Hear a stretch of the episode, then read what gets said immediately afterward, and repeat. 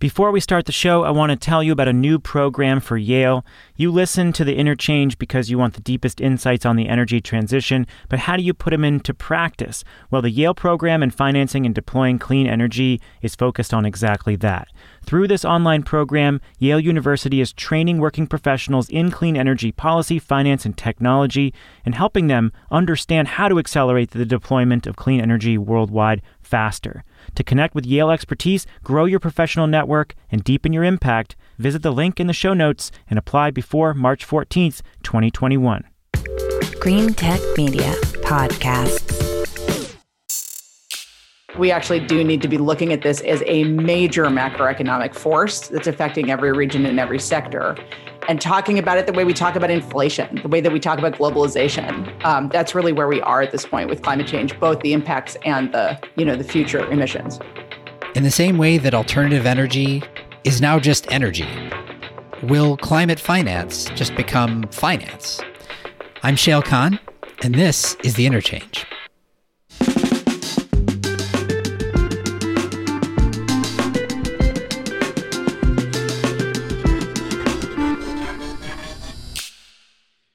Two years ago, Larry Fink, who's the CEO of BlackRock, one of the largest institutional asset managers in the world, wrote a public letter to CEOs that shook the financial world by its incredible focus on climate change. This year, just a couple of weeks ago, he did it again. It's an annual letter that he writes to CEOs. This time it received, I think, a little less attention, understandably, because he had done it the year before and the year before that. But I think this year's letter is an even bigger deal a, a couple of choice quotes. As more and more investors choose to tilt their investments towards sustainability focused companies, the tectonic shift that we are seeing will accelerate further. And because this will have such a dramatic impact on how capital is allocated, every management team and board will need to consider how this will affect their company's stock. But companies that are not quickly preparing themselves will see their businesses and their valuations suffer as these same stakeholders lose confidence that those companies can adapt their business models to the dramatic changes that are coming. He goes on to say, I have great optimism about the future of capitalism and the future health of the economy, not in spite of the energy transition, but because of it. So if you believe all of this, there's an enormous task and an enormous opportunity ahead to infuse climate, the understanding thereof and the mitigation thereof, into the financial ecosystem. But how is this going to play out exactly? We're just in the very first innings today. And I was lucky enough to have the exact right person to run through this with. Kate Gordon is currently the director of the Office of Planning and Research in Governor Newsom's office, the governor of California. She's also a senior advisor to the governor on climate. And Kate has had a very long track record of understanding how to explain, quantify, and mitigate climate risk. She was one of the founders of the Risky Business Project, which was one of the first ambitious projects to try to calculate climate risk down to the individual physical asset level and then infuse it into the financial system. And as you'll hear, she's just working on these issues from a variety of different lenses every single day. If you've heard Kate's previous episode, on this podcast. You'll also know that Kate and I grew up together. And as she likes to tell everyone, she apparently babysat me when we were kids, though I to be honest, remember nothing of the sort. With no further ado, my conversation with Kate Gordon. Okay, so the last time that you were on this podcast, you blew up my spot and told the whole world that you used to babysit me in Madison, Wisconsin long ago. Okay, so I had to verify this because I don't remember you actually babysitting me ever. I asked my mother uh, this weekend whether you actually babysat me. She was not certain that it was true either.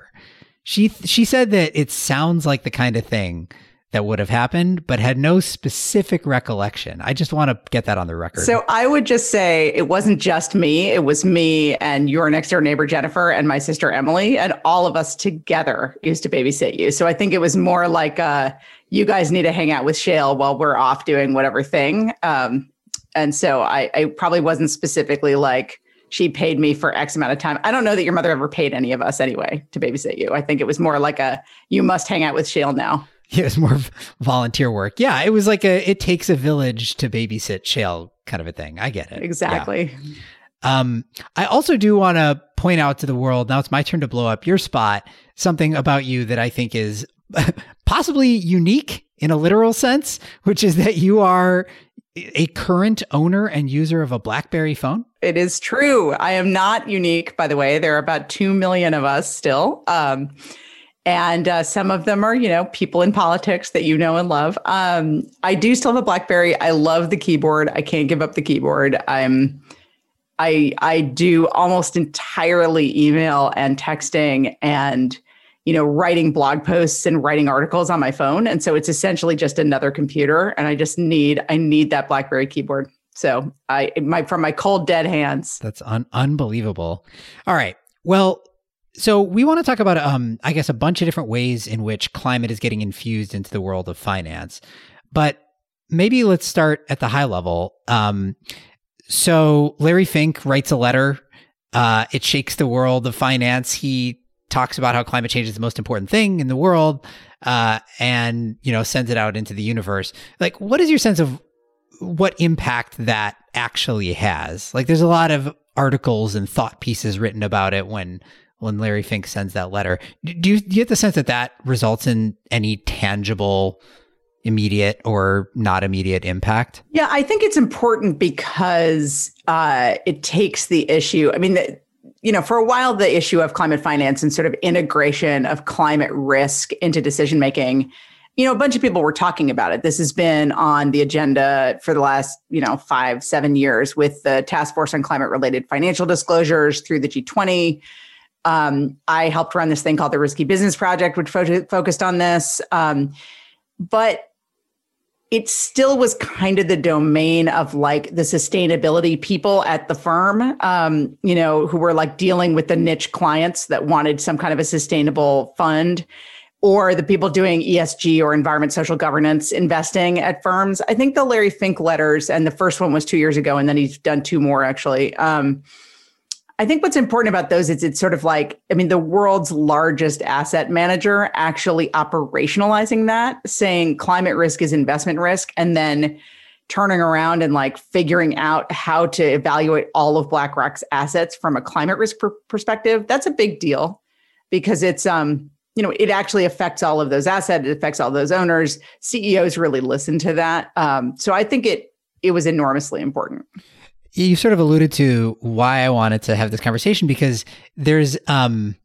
there's an interesting sort of step you have to take between okay now climate finance climate risk is investment risk and climate should be a part of every investment decision to then like what actually happens as a result right and so and and i think the result at least what i've seen is that uh, a bunch of different things happen all at the same time and so i want to kind of talk through them one by one so the first one is uh, carbon accounting, carbon disclosure, like the types of things that companies need to do because, in part, their investors are demanding that they do it. Right. And so, what is your sense of where that universe of carbon accounting, carbon reporting lies today? Yeah, I'm going to take a step back first because I do think it's really important. I think people, especially climate people, tend to go right to uh, carbon accounting, which makes total sense because it's like we're used to counting emissions. That's what we've been doing for years. That's what policy's been focused on. I think it's important to remember that, like the Larry Fink letter and the BlackRock approach, as well as the Task Force on Climate Related Financial Disclosures or TCFD, they actually look at two different kinds of risk. So they look at both physical risk, which is the risk to assets of climate impacts. So, like, you know, this is a lot of what Larry Fink is talking about. And actually, what BlackRock has done has been evaluation of place based assets like manufacturing firms, like energy systems. Um, and the impact of like floods and extreme heat and and fires on those things. So physical risk is one piece. What you're talking about is really kind of covered under what's called transition risk. So it's like what is the risk of this thing becoming a stranded asset as we shift to policy and programs that make and litigation that makes it you know harder to do high carbon stuff? Um, most of the carbon accounting work which is really kind of counting emissions kind of falls in the transition risk bucket because it's like how high carbon is your thing? Is your thing going to continue to be able to exist um, given that it's so high carbon? Are there all you know are there lower carbon alternatives are there, um, you know, what do you what's your forecast on policies and politics and where it's going to take this thing? So I think that's really important. I think it fits well into a bunch of stuff people were already doing um, in terms of like CDP, uh, for instance, it used to be the Carbon Disclosure Project. Um, already had a whole bunch of people voluntarily count, counting their carbon. And so it's like the next step. It sort of says, okay, don't just count it, but actually disclose. And this is what I think is important disclose what you see coming on the horizon and how you're going to deal with it. Right. I think that's been that's been probably the biggest change on the transition risk side to me, which is like, it's one thing to say in an annual report to CDP or whoever, you know, we estimate that our scope one, two, and three emissions are X, Y, and Z. And it's another thing to do what there's a lot of pressure for companies to do now, which is set a science based target or set a target to reach net zero by some year and then uh, have your feet held to the fire in terms of how are you actually like, are you laying out a plan that is credible to head in that direction? Yeah, I think that's right. And I think it's really interesting because um, it requires a lot of uh, kind of projection of things that are ultimately very political. Um, so, I mean, the science isn't right. The science based target thing is great because it's like, what does the science tell you and where do you have to get given the science? But transition risk disclosure also is supposed to take into account litigation risk and political risk. And those things are really tricky. I mean, you know, if you think about political risk, for instance, like, you know, the US, I don't think, I don't think 10 years ago anybody would have projected that the US would leave the Paris Agreement for four years. That happened. It changed a bunch of trajectories of carbon emissions in the United States. Um, you sort of are asking people to project that. So the science based targets are good because they get you out of that realm of like trying to game out the politics and into the realm of what is the science that you have to do. The theory there is that policy and politics are going to follow the science. Um, I really hope that's true. I mean, I think that's that's tough, but um, but I think that's it's a good way to go. I'm always fascinated, I have to say, and we can keep talking about transition risk, but I'm always fascinated that physical risk isn't the first thing everybody does because honestly, mm. it's so much more predictable. Um, that's interesting that you say that. Related to the science, right? I mean, we actually have the projections for most of these things, particularly extreme heat, but also water availability, sea level rise, um, you know, to some extent inland flooding. I mean, we actually know a lot of it uh, out pretty far. That, I was going to ask you about that because there was you you may have seen this already. There was an article, uh, like an academic paper that came out in the journal Nature Energy this week that was basically making the case that we shouldn't rely too much on this physical risk analysis that we're doing right now because there's it's still inherently uncertain. Our climate models are getting better, but they're not that good yet. And so the ability for a specific physical asset to predict its specific risk from a flood, a once in a hundred year flood that becomes a once in a 10 year flood kind of a situation.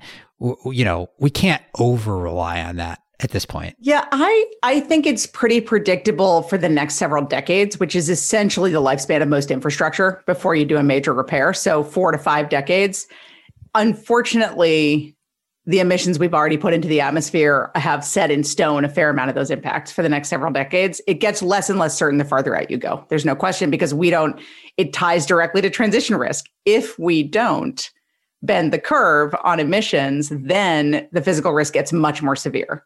If we do bend the curve on emissions, then the physical risk starts changing. And there's also been some really interesting new articles um, which are encouraging, showing that if we can actually get emissions down, we can actually bend the curve on the impacts of extreme heat in particular, that we might actually see heat um, impacts reversing, which is fantastic. Much harder with sea level rise, let me just say, but but heat impacts potentially. So I think it's pretty predictable. Everything I've seen, pretty predictable out for the next few decades. For most of the timeframes that asset owners and managers are working with, it's pretty predictable. You know, I've spent a lot of time with um, Spencer Glendon, who was for years and years at Wellington Management and is now doing risk analysis for a living, you know, always says or reminds us that these same people that are saying that physical risk is too hard to project have for years been projecting and planning you know investments around terrorism risk for instance. And terrorism risk is extraordinarily hard to project it's based on political systems it's based on response to those political systems it's actually to some extent based on climate, but um, but that this is just far more predictable, and so we should be absolutely incorporating it into decision making. We're going to pause the show for a minute to talk about the Yale program on financing and deploying clean energy. This is a new online program in 2021 from Yale University. Yale is educating with impact, training working professionals like you to accelerate the deployment of clean energy worldwide. It's estimated that approximately $1 trillion per year is going to need to be dedicated to deploying and financing clean energy if we want to stay below 2 degrees Celsius temperature increase. That's a lot of challenges ahead, but a lot of opportunities as well. Tackling them requires a cross sectoral approach and an interdisciplinary lens, understanding what's happening across the spectrum. It also requires an informed workforce and powerful knowledge networks. That's why Yale University drew on its deep expertise to offer a unique program marrying academic rigor with practical skills for working pros in all parts of clean energy. The program builds a common language across disciplines to better understand the interplay of policy, finance, technology, and socioeconomic factors that support the growth of this sector. To connect with Yale expertise right from your laptop, grow your professional network, and deepen your impact. Visit the link in the show notes and apply before March 14th, 2021. Don't pass up this opportunity.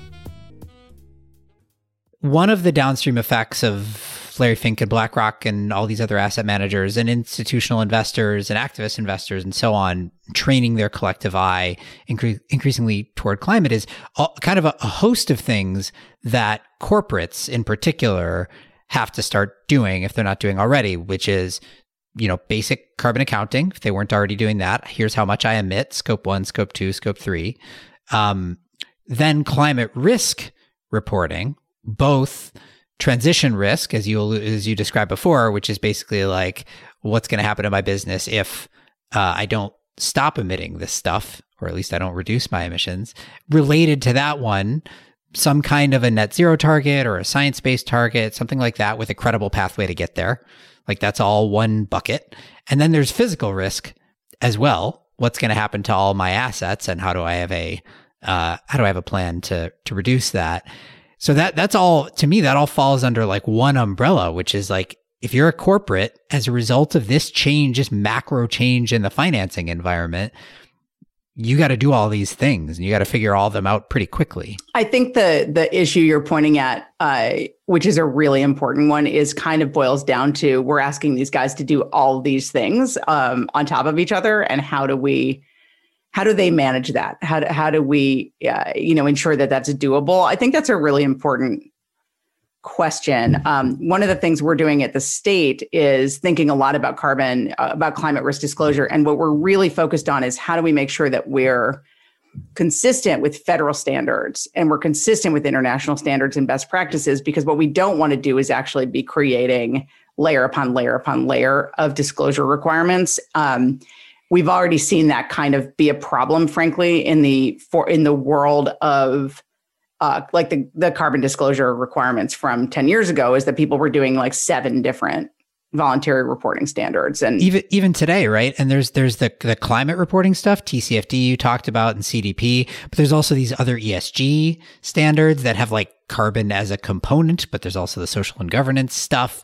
There's this like explosion. And then from what I've heard from corporates as well like you've got uh, you've got you know a multiple standards and frameworks you can report against, but then you also have a bunch of large institutional asset managers who've got their entirely their own set of like questionnaire that they're sending you. That's like here's my ESG questionnaire for you, but I'm big, I'm Wellington or I'm BlackRock or whoever, so I'm big enough that you need to fill it out.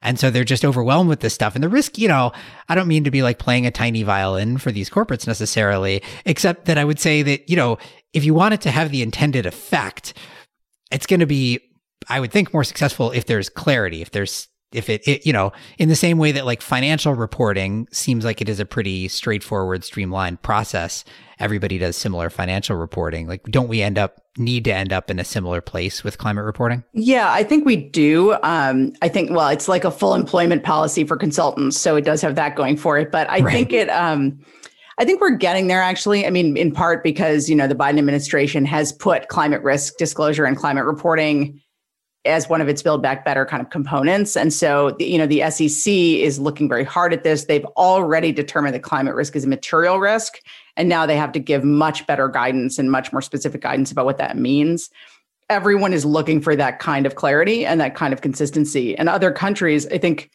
have gone further than we have. This is an area where the US is actually looking at Europe to a large extent. France has had a mandatory disclosure system in place for certain types of companies for a couple of years. Um, and the Bank of England is developing really comprehensive disclosure, uh, you know, kind of guidelines that a lot of people are now looking at. Um, and and I do think though that TCFD, just to just to distinguish it, TCFD is a framework, right? TCFD is really you know, are you recognizing these risks and are you accounting for them and thinking about them? And sort of to me, it's like a narrative. It's like a, you know, uh, an acknowledgement of this as part of planning, and then you get to what does that actually look like when it comes to the to the disclosure standards, and that's where everyone's kind of working it out right now. I think this year's going to be pretty pivotal for this because um, you know Mark Carney, former head of the Bank of England, is very focused on disclosure going into the um, UN COP 26 in Glasgow, and it's just a big area of focus all of a sudden for a bunch of governments and a bunch of private sector folks. Yeah, that was another area I wanted to talk to you about because I know you've put a lot of thought into this. We obviously we have a new administration in the U.S. that had they've they've made it um, known that this is this is going to be an area of focus, and you know, Biden is taking this all whole of government approach to, to climate. And so you talked about the SEC, which is one place where this could play out. Another one seems like it's Treasury. And I just want to read you a tweet from John Kerry a week or two ago. You might have seen this. He said, this is, the, I'm quoting John Kerry's tweet. He says, at Janet Yellen and I, uh, know that this is not a moment, it's a movement. So we're turning climate energy into climate action with climate finance. First of all, like, okay, you don't need to say climate energy into climate action with climate finance, though it is a little bit catchy. But Treasury is an interesting player here, right? Where like, I, I, mean, you tell me, but my sense is that Treasury has had in the U.S. has had like virtually nothing to do with climate historically. I mean, I you know, just to to to give props to my former boss Hank Paulson, when he was at Treasury, he actually started the strategic and economic dialogue with the U.S. and China, and it had a climate component to it. So he was talking about climate as an economic issue with China back then. It was very unusual that that was happening. Um, but you're right. In general, it hasn't really been a Treasury issue. It's been, you know, an SEC issue to an extent. Obviously, other agencies have picked it up. Treasury is really important in this space for a couple of reasons. It's obviously going to be central to the recovery um, from this recession, and so there's going to be a question of sort of how do we incorporate climate risk into recovery planning? How do we make sure we're not, you know, subsidizing through public, through taxpayer dollars, a whole bunch of infrastructure that's A, going to be underwater or B, going to be stranded? Um, you know, going forward, how do we think about, uh, you know, economic development or economic opportunity around some of these emerging industries? How do we think about the U.S. role in relation to other countries, right? Um, the Treasury does a whole bunch of work on lending to other countries, lots of kind of a high level discussion with other countries on you know, some of these fundamental questions in this space, like how do you deal with climate risk in a place with no energy access? When you're building up a system from the ground up, how do you think about this? What are the options? What are the sort of financing mechanisms that can support, you know, a combination of renewables with storage with you know some you know demand response and uh, and what does that look like from a finance perspective that's a really important role for treasury because it's it's different than what people are used to doing internationally. Everybody kind of knows how to get a coal plant financed. It's it's a fairly clear path. It's actually not been as clear how to do these deals where you're combining a whole bunch of different um, technologies that are intermittent with demand response with storage. Um, and how do you do that in a country that doesn't have any infrastructure? So I think Treasury's got a, an important role in a, across a couple of places, and it's it's super exciting. It also just is a big dog in terms of agencies. It's got a very, very powerful bully pulpit. Um, and I'm really encouraged by, you know, the the kind of international climate conversations are moving beyond the environment ministers and finance ministers are starting to really have a voice um, in a much bigger way. To be clear, I'd also like climate to be a focus of the major economies forum and the G20 and sort of the non you know, enviro kind of forums, because I think we actually do need to be looking at this as a major macroeconomic force that's affecting every region and every sector. And talking about it the way we talk about inflation, the way that we talk about globalization, um, that's really where we are at this point with climate change, both the impacts and the, you know, the future emissions. Yeah, that feels like the big overarching uh, imperative here, which also I think is, you know, why Larry Fink saying this over and over again has a big impact, which is it's not this is not an enviro issue. It's not, be, it's not, you know, I want my kids to have a better planet to live on or whatever. Like that's real too. But this is a, uh, this is an economic imperative. And there is, there are equal parts like enormous risk and enormous opportunity. And just like with every other macroeconomic phenomenon out there. And so it should be accounted for.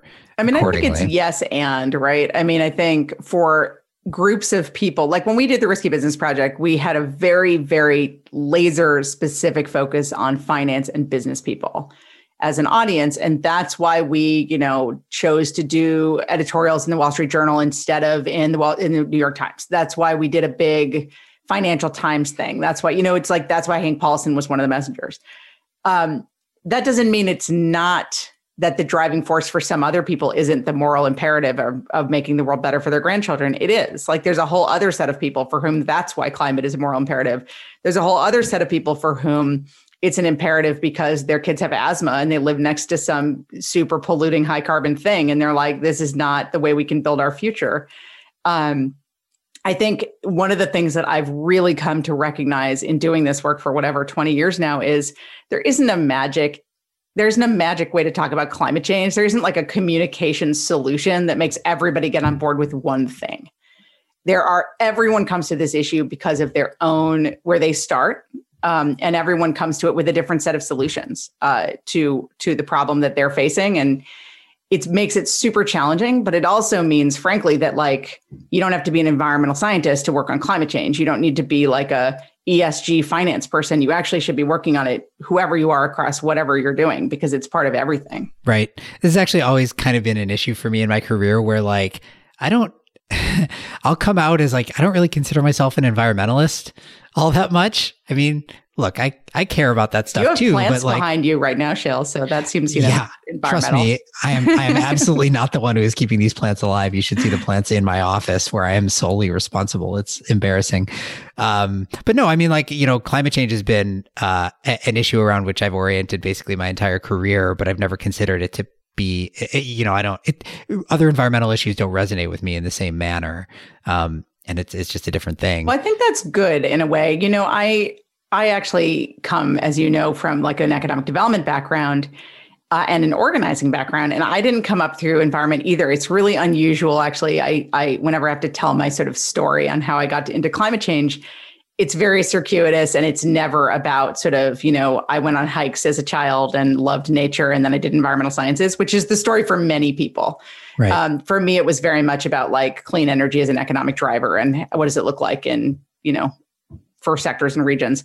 Um, but I think that's good that more people that are coming through different fields are doing climate change. I actually think it goes to what I just said, which is like if you're going to build different narratives and different stories and different things that that that really are compelling to different people, you need a variety of perspectives to do that. That not everybody comes to this from an environmental perspective. Not everybody in the world is an environmentalist. So how do we again just really incorporated into everything we're talking about um, because it is just huge i mean if you think about it it just yeah. again if you think about the combination of current impacts and then future future you know emissions i want to come back to the ways in which climate getting infused into the world of finance um, has real impact and maybe we can use a tangible example because i think it's easy to it's easy to talk in the clouds about this but you're you're seeing a version of this sort of play out uh, in the state of California, which is Governor Newsom put out an executive order that um, calls for some of the major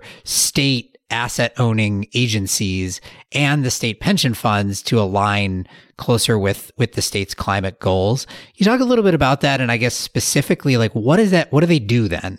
Like what's going to change about what they do and don't own and invest in? Yeah, that's a, a great question. So that executive order came out last, or actually, no, in 2019 now. It's all the days are blending together. Um, and, you know, I think it was really a recognition that California is this leader on climate, right? I mean, we have these amazing goals and ambitions, right? We've got carbon neutrality by 2045. We have 100% clean by 2045. We've now got, you know, no internal combustion engines sold by 2035, like all these goals. Um, and the Air Resources Board, you know, since 2006 has been implementing those through regulation, through cap and trade, through the low carbon fuel standard, through the renewable portfolio standard. Um, so a lot of kind of mandates and, and regulation. But what I think has really come clear to us as a state, and it's partly because of the wildfires, actually, um, which have just kind of brought this home. Um, what a big deal this is from a financial perspective it's just become clear that California wasn't really leading on, you know, the state itself as an asset owner and investor. Like if we're leading on climate, we should also be best in class on what it means to invest toward a carbon neutral future and what it means to own assets that will be around in a carbon neutral future. Like what does that look like? So the executive order was a recognition of that and basically did what executive orders did and said, you know, hey, agencies figure this out. So um, we at my office of planning and research working with our two big asset owning agencies. So the department of transportation owns over 300000 miles of freeways um, and highways in the state. And then the uh, department of general services with 19 million square feet of buildings and 51000 fleet vehicles.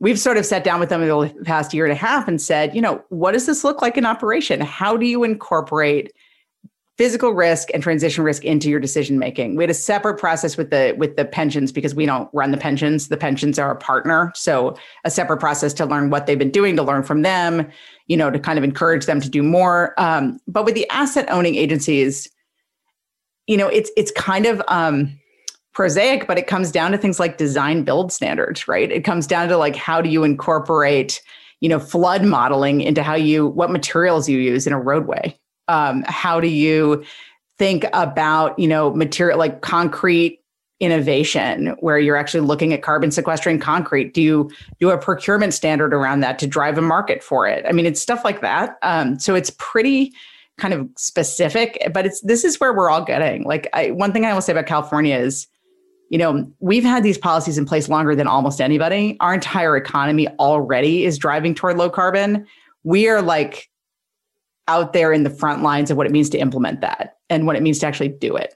Um, and what it means to do it is like a million decisions on a daily basis, all of which need to align in that direction. So, you know, some of it's procurement standards, some of it's design build, some of it's um, you know, really hard questions on, you know, with the transportation section uh, sector in particular on, you know, do you widen a freeway at all? Because widening a freeway increases the amount people drive, and increasing driving is a is an emissions issue. So, what are your alternatives? Right? Like, how do we do land use planning to avoid that much driving? I mean, these are big, big long term decisions. So, um, I think it's super interesting that actually our Department of Transportation is about to come out with its public sort of plan on how it's implementing that executive order, and I think it's going to be really interesting to see, you know, um, what public reaction is to it because it's a lot of different pieces um, all coming together.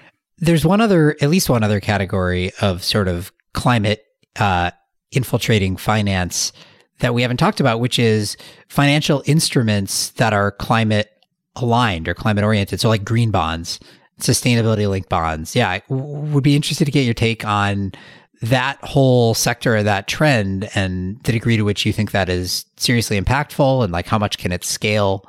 Just what what's going to happen there? Yeah, it's a, a, great question. We're doing some work in California on that. Actually, the treasurer Fiona Ma has pulled together this group over the past year and a half or so, um, this green bond committee to talk about green bonds, and it's a public and private kind of group that UC Berkeley convenes. Um, and we've been talking for a while about how do you how do you make your bonds attractive to the green bond market? And the reason you want to do that, right, is because if something's designated as a green bond, then you can get lower bond rates and it's just cheaper to finance. And it, that's really important to us as a state because, you know, it's a budget issue. Um, it turns out to be complicated because the way we do bonding in the public sector, you know, we don't do it asset by asset, right? Like we do giant projects. Like we we bundle everything together and unbundling it to figure out how green it is is a little complicated. And so what we found is like there's some things that are easier than others. Can you describe what a typical green bond looks like, like a corporate green bond, and then maybe use that as a contrast to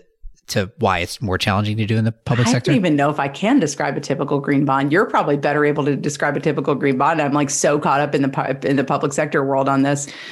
So you, you tell us, Shayle. tell us what a typical green bond looks like. I think that I, I, I don't have the right answer to this either. I mean, I think there's a, a few different kinds. Sometimes it will be a, a security, a, a, bond that is linked to specific goals. Like I, I, know one of the more pioneering ones was, I think it was the Italian utility or one of the big European utilities, um, put out a bond wherein the interest rate is fixed as any bond is, um, contingent on them hitting some very specific quantifiable carbon reduction targets.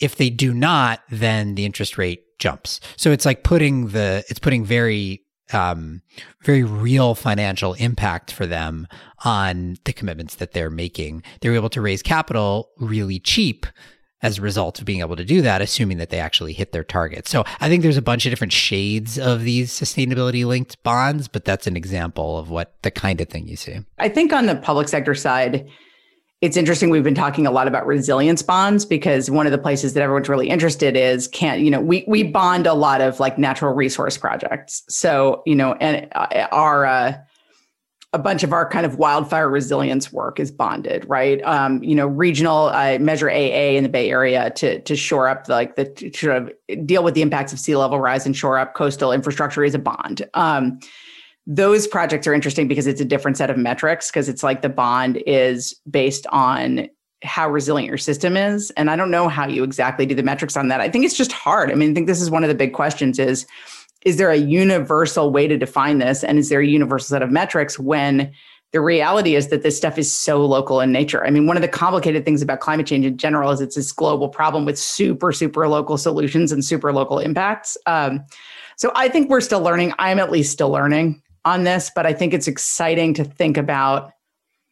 You know, we have to find ways to add more value to these types of projects. They can't just be about government going out there and being, you know, and doing a giant works project, you know, WPA type of approach and like funding everything because it's just not we don't have the money particularly at the state level we have a balanced budget requirement under our constitution.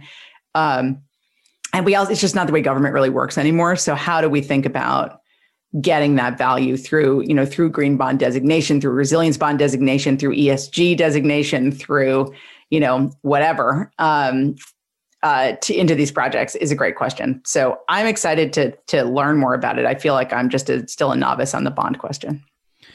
So let's fast forward a decade, assuming that this all continues to play out as it is now and um, in a positive direction in the sense that like climate does you know become more and more infused into all these different parts of the capital markets are we talking about climate finance in 10 years or is it just finance right? Like, is the goal, is this one of these sectors where like the goal is for it to disappear? I mean, I sort of hope so. It's, uh, you know, it's like people used to always say innovative finance, and people in the finance world were always like, I don't want to think about innovative well, it, finance. It's like alternative sounds, energy, right? Yeah, exactly. It's like alternative, right? Exactly. Um, or green jobs, which I always, I hate right. that phrase now, right? Because um, it's like it's a greener economy. It's not green jobs. I really hope it, it, I really hope it's a, a, a phrase that goes away. I think, you know, we don't talk about you know terrorism aligned finance. We don't talk about you know inflation aligned finance. Like we're this is one of those big picture things. So um i hope so but you know the politics are the politics. So it's just uh, uh the partisanship on this issue remains incredibly strong. So um I have a lot of hope because my experience, at least on the financial side, is it's less partisan. That these conversations they end up being about bottom line risks and impacts and costs and people can have that conversation without getting into the politics. But i kind of worry that once it gets to the level of policy that it you know breaks down again um, uh, into those into that kind of partisan conversation. And it's very very hard to get out of once you're in that partisan conversation. So you know we'll see. So fast forward 10 years from now do you still own a blackberry I mean, I keep thinking BlackBerry is going to die and that it keeps coming back. So, you know, it's, it's I think you're single handedly keeping it alive. I am very proud to do that. Um, I don't know what I'm going to do, Shayle. You know, this is actually an existential issue for me because I don't, I hate touchscreen phones. I mean, it, mine is in fact an Android with a keyboard, so it has a touchscreen, but, um, I hate the idea of not having a keyboard so much, but I also like I don't want to do that weird keyboard extension thing. Like I want a phone with a keyboard and and I right. don't know what I'm going to do. So I'm, you know, it's very concerning. It keeps me up at night. Yeah, that's like a very serious transition risk that you face in your life. It is. It is. Well, maybe I'll prevail and like there'll be, you know, I have to say that I have the Blackberry and back when I used to go places and see people and like talk to people, um, I I was always amazed by the teenagers were obsessed with my phone. Like I would be on the bus or whatever, and teenagers would be like, "That is the coolest phone I've ever seen." So you never know because it's, it's, like possible. it's like vintage. You mean, it's, or because I, I think it has a keyboard and it's cool looking, and it's yeah, exactly. It's like retro futurist. I don't know. So I always got all these compliments. So maybe I'm like at the beginning of something, not the end of something. Yeah, that's that's that's probably right. Kate Gordon is the director of the Office of Planning and Research in California Governor Gavin Newsom's office. She's also a senior advisor to the governor on climate. Uh, and Kate apparently babysat me as one of my my six simultaneous babysitters that it took to keep me in line. Kate, um, so fun to have you on as always. Very fun talking to you, Shayle. Thank you. The Interchange is produced by Postscript Audio in partnership with Greentech Media. Daniel Woldorff is our senior producer. Stephen Lacey is our executive producer. He's very executive. Tell us what you thought of the conversation. Send us show ideas. Tweet at us at, at interchange show or send us an email at postscriptaudio at gmail.com. Give us a rating or review on wherever you get your podcast apps. And I'm Shayle Kann, and this is The Interchange from Greentech Media.